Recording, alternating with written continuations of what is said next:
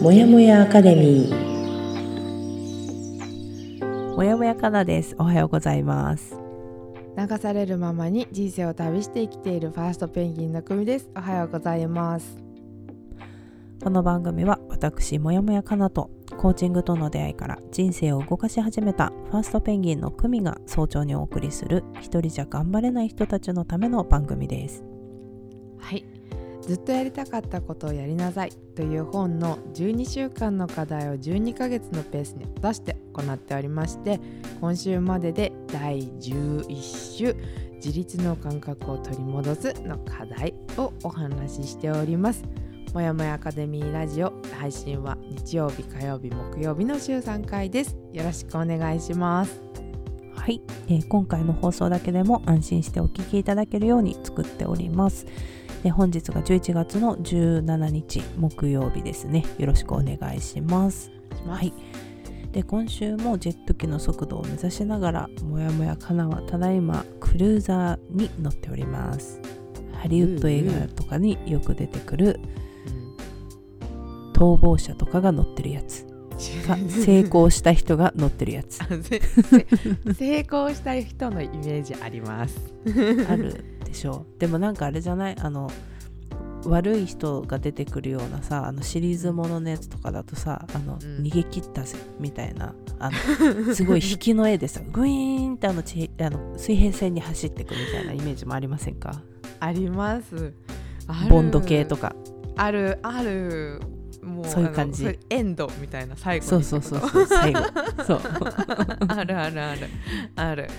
そういうのに今乗っておりますはい。爆速。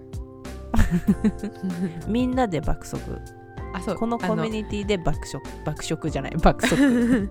乗せてもらってるんだとね私たちみんなね。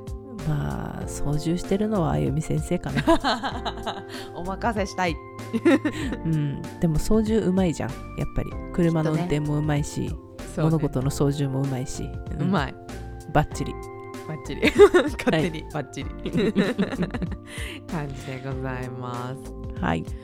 はい、えー、ではごめんどこまで喋ったか分かんなくなっちゃったじゃん。あありがとうございます。で今週の流れも4部構成で行ってまして1チェックイン2 First Find My Peace 2023募集開始しました。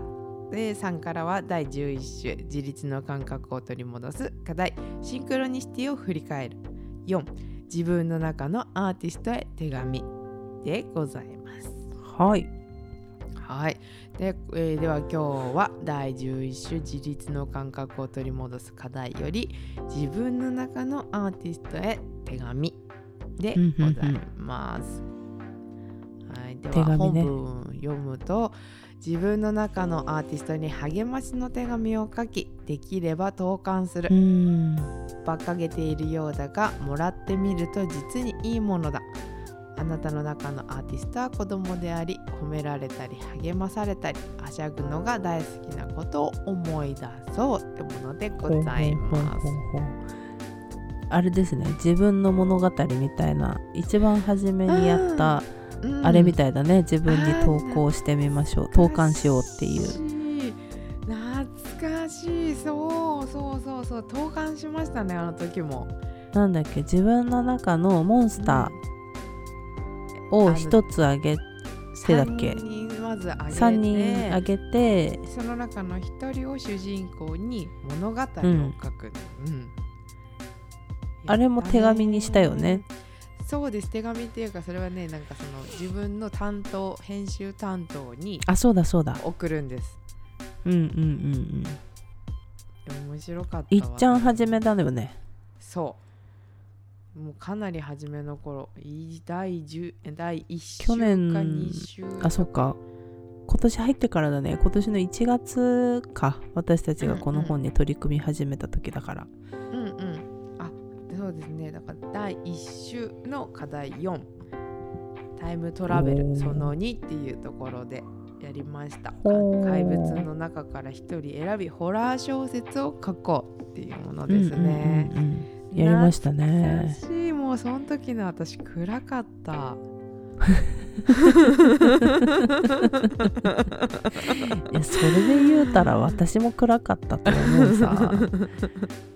うんもうなんか怨念みたいの書いたもんもうなんかうん でもでもそうそうそうだから本当にあの時に結構その感覚が私は楽しくて自分ではすごく暗いものを書き出したなって自分から出したなって感覚はあったんだけど、それを自分が編集担当としてそのメールを受け取った時に私は多分しょうもなって言ったの自分のことを。なんかじゃあそれは格差があってってことよ。自分はすごい暗いと思ったんだけど私本読むの好きなんだけど本として読んだら全然暗くない。悪いけど。ああ暗さが足りなかったまだ。足りなかった。うん中途半端だったんだね。だったの自己評価。そ それでしょうもなっていうようになったんだけど。そうだから本当面白いなと思ってメタ認知ってやつなんだよね多分これが本当に。自分がその中にいるともうその中でいっぱいになるんだけどそれがうんうん。やっぱり他の人っていう風に見たり、ちょっと違う立場から見るとみみあの感覚が変わりますよっていうのを体験した初めての体験だったかもしれない。一番最初のホラー小説。あだからあれだよね。よく言うあの悲劇のヒロイン系の子ってそういう感じじゃない？そう。で自自分の分の中中ではね。思うじゃん、そう。いやまあまあね。自分だからそういう子たちは多分自分では気づいてない。すごい大事なんだけどさ。だからあのうん。他人の反応が薄いみたいなさ、そりゃなるわなっていうのが私の小説にも起 きてた。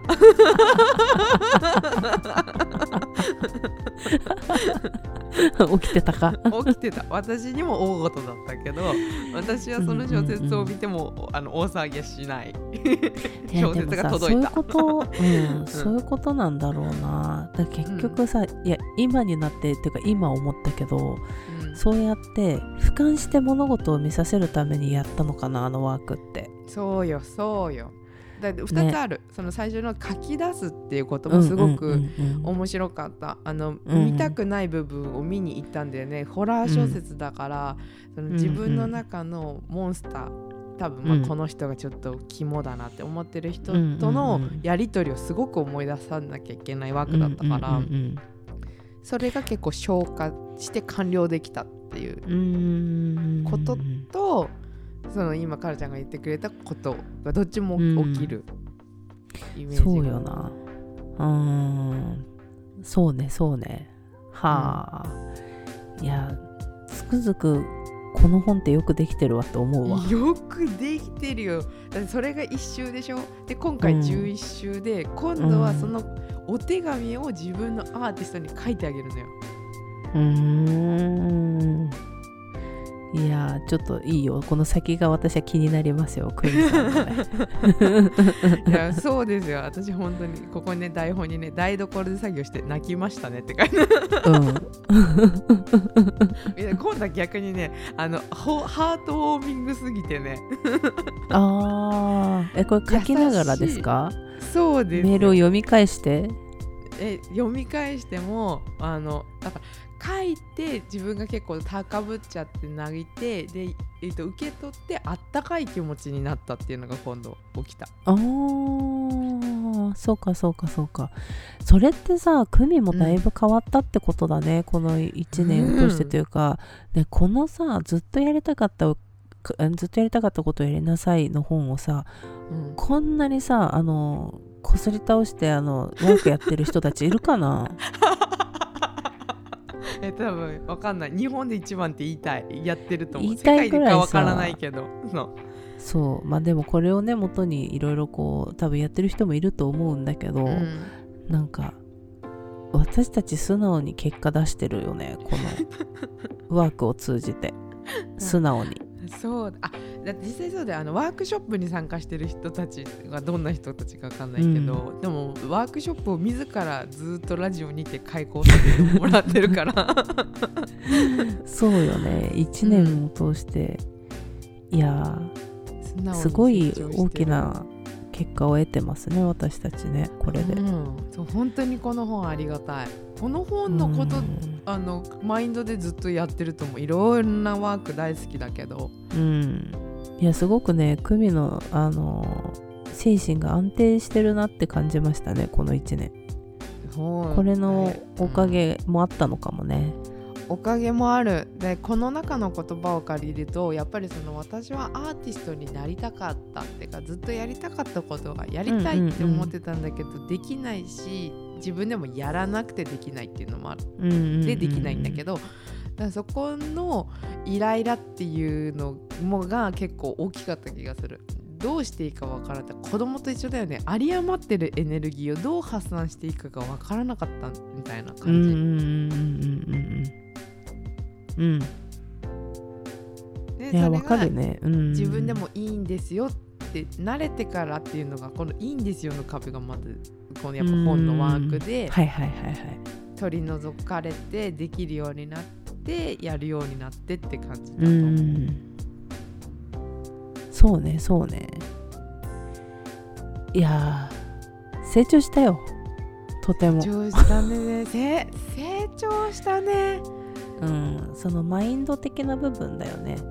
うんマインド的な部分捉え方とか受け取り方とかうんそこが変わったからやっぱり発信の仕方というか伝え方っていうのも変わったと思うしうんこれはみんな3人とも、むそれこそ例えばじゃあ2年前3年前と比べたら全然変わったと思う、でそれこそ私と久美がよく言うあゆみ先生が丸くなったとかトゲがなくなった角が取れたとかっていうのもそうだし。うん。あれって多分あゆみ自体の器が変わったからだと私は思ってるんだよね。なるほど。いやかなちゃんだってもう全然じゃん。そうかい。だ自分では分かんないんだってば。そうだいだよそうだよ。ねだからそのこの間火曜日の放送になるけどその無意識の器が変わったっていう言葉が出るぐらいあ確かにね。変わってんのよ。だからより言語化できるようになったね私も自分自身のことをね。あうんうん。自分が感じてることとか思ってることとかをより多分もっと分かりやすく表現できるようにはなったかな。うんうんうん。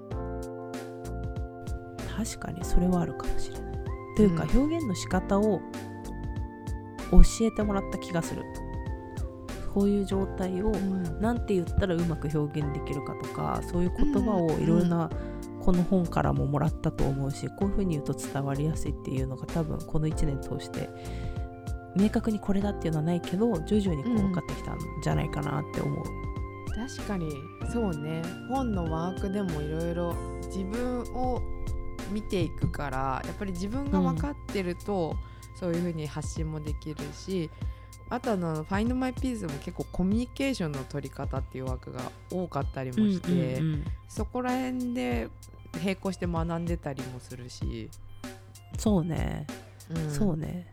本当にあの自分が思ってる以上に他人は自分に無関心だっていうこともよく分かったしなんか 私がうん。なんていうの？ほ張本人はすごく他人の目を気にしたりとかうん。他の人はどういうふうにあ感じてるんだろうっていうのをうんすごく考えたりするけど、そうん。実際は大してみんなあの自分のことしか考えてないよっていうさ。そう。結局はそれなんだって思ったら私はいろんなことをやりやすくなったの。うんへえうんあの勝手にプレッシャーに感じてたりとか、うん。勝手に何かを感じていた。で、うん。やろうがやらないがあの人はの反応は大して変わんないっていう。って思ったら気持ちが楽になった私は。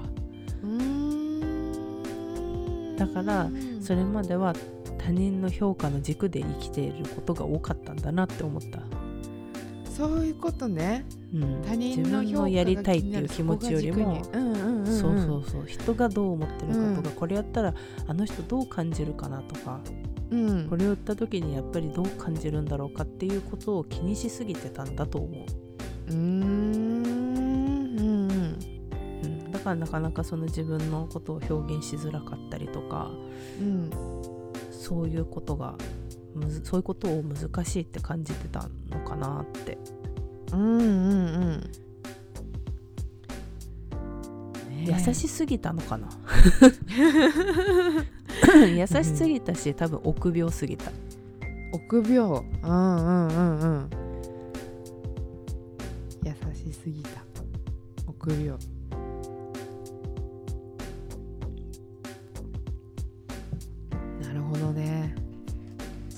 あそう。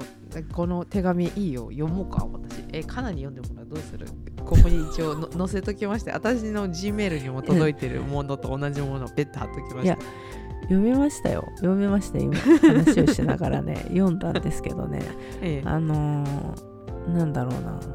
私がクミ変わったなって思ったところはねはいきっと間違えていたりできなかったり失敗することもあると思う。でも失敗は行動した証拠、行動した人にしか失敗は起きない。今までは失敗しないために行動ができていなかったけど失敗できるようになったんだよって。うん。これはね1年のクミの収穫じゃないかなってすごい思った。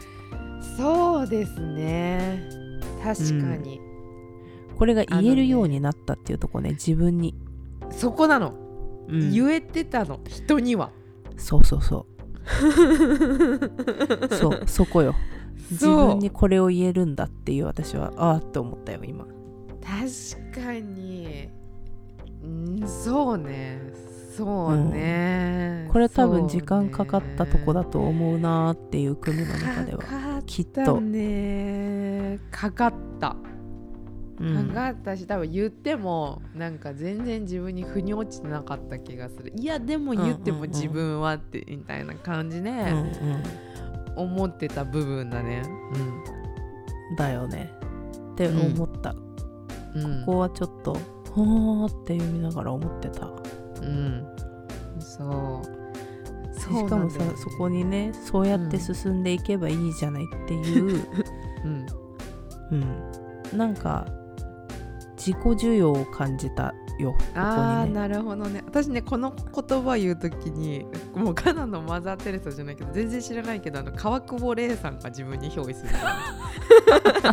こあのコムデ・ギャルソンのがあの全然知らない本当に。彼女がすごく私のマザーマツコみたいなもんね。すごく挑戦的なんじゃないかなっていう私のうんうんうんイメージで、でそうの時にその川久保玲さんのイメージでそうやって進め進んでいけばいいじゃないって、うんうんうん。うん。いやね。いいと思いますよ。ちゃんだとそこの失敗をすることを認めてるっていう点でもだし今までは私もそうだけど失敗することを恐れて行動ができてなかったし、うん。もうあるし成功したらどうしようっていう気持ちもあってうん。行動に行けなかったしあとねこれこの間もちょっと先週でもお話ししたんだけどそのえっ、となんだっけ PC 違うなんだっけ PA PNT PNT トレーニングかの馬込先生っていうあの今私の友達のみっちゃんが受けてるねあの、うん。先生が言ってたんだけど、うん。行動できない人行動できないけどこれをやりたいっていう風にずっと思ってて一歩出さない人ってそれはその状態でいるメリットももちろんあるからそこから抜け出さないっていう、うん。でその人たちにとってのメリットっていうのはあのずっとそのこれをやったら成功するかもとかこれを完了させずにその状態でいることで夢を追い続けるとか目標を追い続ける。で、うん。これをすれば私はこうなれるんだっていう未来を持ち続けてワクワクできることがメリットなんだって。そういう人たちにとってはだから成功もしないし失敗もしないけど、うん。私はこれをすれば成功できる人なんだよっていう風に、うん。まあ、空想の世界ではね。それに対してワクワクできる自分、ワクワクしていられるっていうメリットのままそこに居続けるらしいの。やっちゃったらなくなっちゃうもんね。現実になっちゃうからね。そう。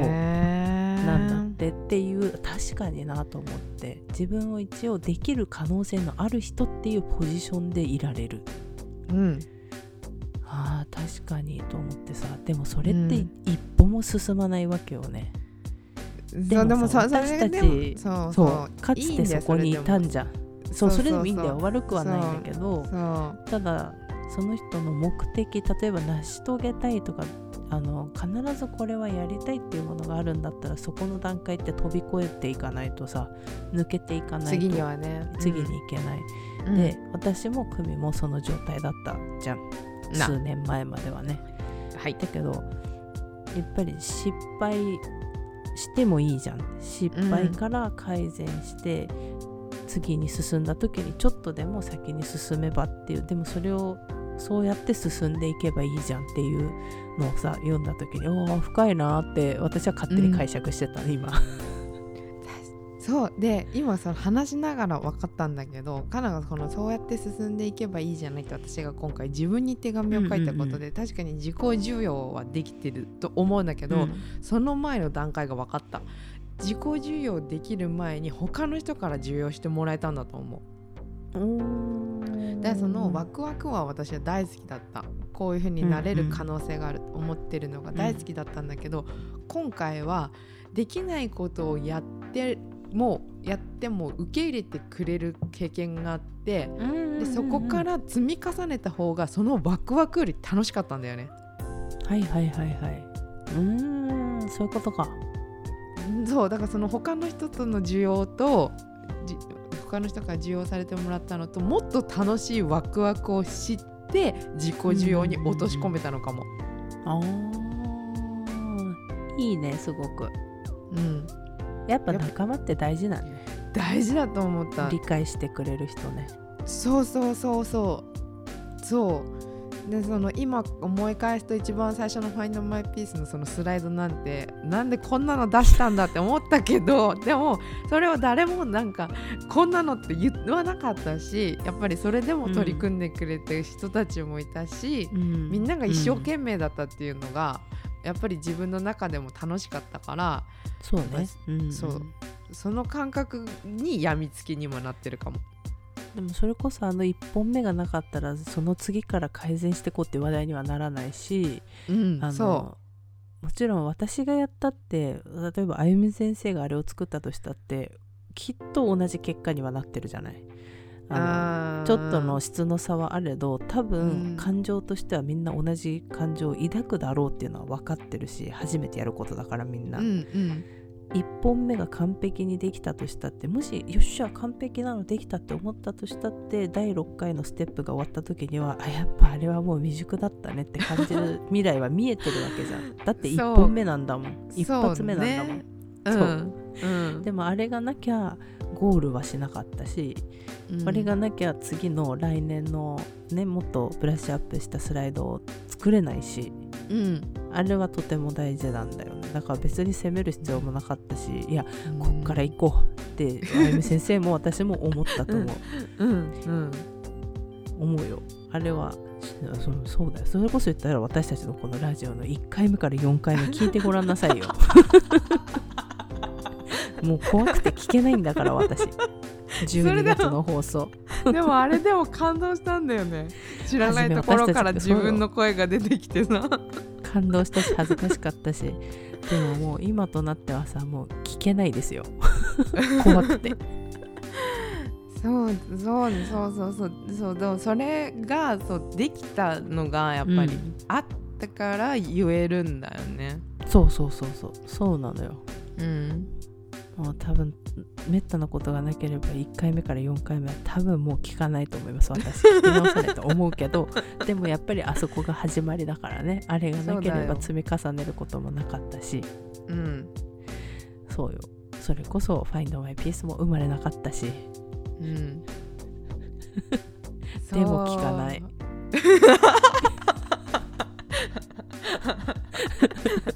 かで10周年とかでやろうか。そうねそれぐらいもうあ離れてくれればもう多分腹はくくれるけど今あれ聞いたらもうねもう肌が浮くよ。もうこんな なんだこれみたいなでもあクエもあれじゃない。だって1回目のスライドをさ自分の録音した声のさあのスライドを見るってなったらちょっとさあれでしょ。心穏やかじゃないでしょ。ゾワゾワする、でしょ。いやそういうことなんだよ。でもそういうことなんだよね。でもやり始めた私たちは少なからずうん。先に行ったわけさ、気に入った。そう、うん。ねそうですよ、うんね、それこそこの間あの組とかには共有させてもらったんだけどポッドキャストランキングっていうものが世の中にはあることを知りまして、うん。私が。うんうんうん全然知らなくてね、まあ、カテゴリー別のランキングではあるんですけれども私たちはうん。ヘルスとかそういうカテゴリーの中に入るヘルスビュー,、ビューティーじゃないなヘルスとかなんだろう健康とかねマインドフルネスとかなんかそういうところのランキングに入ってくるんですけどね。11月の頭から40何位っていうランキングに入っててね。よっしゃーそうい今ちょっともう100何十位とかに今ちょっと落ちてきてるんですけど。うんまさかねびっくりしちゃったね。そのだから Spotify ねとかあの時。ポッドキャストとか、うん。そこら辺の、あの音声メディアラジオの媒体を通してのランキングみたいだけど、まあ、ちょっとね、うんそこの そこのカテゴリーがどれぐらい放送してる人たちがいるのかはわからないんだけどね,、まあねうん。でもやっぱり続けてきた結果でもあると思うし、うん。あのね第1回があったからこそここまで積み上がってきたものなのでうん。感慨深いなと思ってました。感慨深い。はいお手紙にはーティストの手紙じゃなくなってきちゃった。でも最後にも書いたよ。もう小さな一歩。とにかくやる。できることをやる、でもできなくてもいいよ。やらなくてもややってもやらなくてもいいよ。うんうんうんっていうようなこととかもやっぱり書きましたねね。もしちょっと恥ずかしいですけどいいよ。かなちゃんのインスタでこれ公開しても 全文公開全文公開でね。じゃあちょっと後で写真撮っとこうかな。思いますでも11ヶ月経つとねあの恐怖の小説からこんなにも変わるんだろうなっていうのも今回ちょっと感じましたね本当だね。はい本当だね。うんいやーそうね。でもこういうことができるような、できるというか感じてもらえるようなコースを私たちも作ってきたしね。うん。でぜひ、まあ、なかなかこう本活字で進めていくのは難しいとかいう人は全然参加してもらえればいいなと思うし。あ Find My Peace のこと、うんそうそうそうそう、うんうん。本当にね世界が変わるというか見える景色が変わるというか自分が変えられるようになるんだよね。そうそうそう。ね、本当気持ち一つっていうところもあるけれども、うん。ぜひうん。みんな同じような体験をしてほしいなと思います。ぜひぜひお仲間募集しております。今、はい。各インスタグラム皆さん結構強化月間って言って頑張っておりましてもや赤ももやかなかかなちゃんのインスタグラムだったり、ブランって言ってブランチップスっていうインスタグラム。あとファーストペンギンクミもツイッターを開設しましたのでこちらなんかもご覧いただければ嬉しいなと思います。はいよろしくお願いします。では今日はこの辺りで終わりにしようと思います。来週からは第12週「信じる心を取り戻す」に入ります。最後の週やってきましたはい。では、えー本日も私もやもやかなと。ファーストペンギンの組がお送りしました。はい。では本日11月17日木曜日です。今週の残り少ないですが頑張っていきましょう。いつでも自分を大切に。またね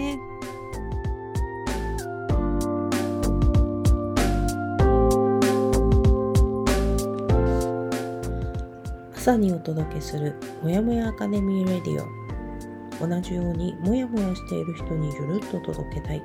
自分を大切に扱うということ。小さな気づきから人生を優雅に後悔する術を一緒に見つけていきましょう。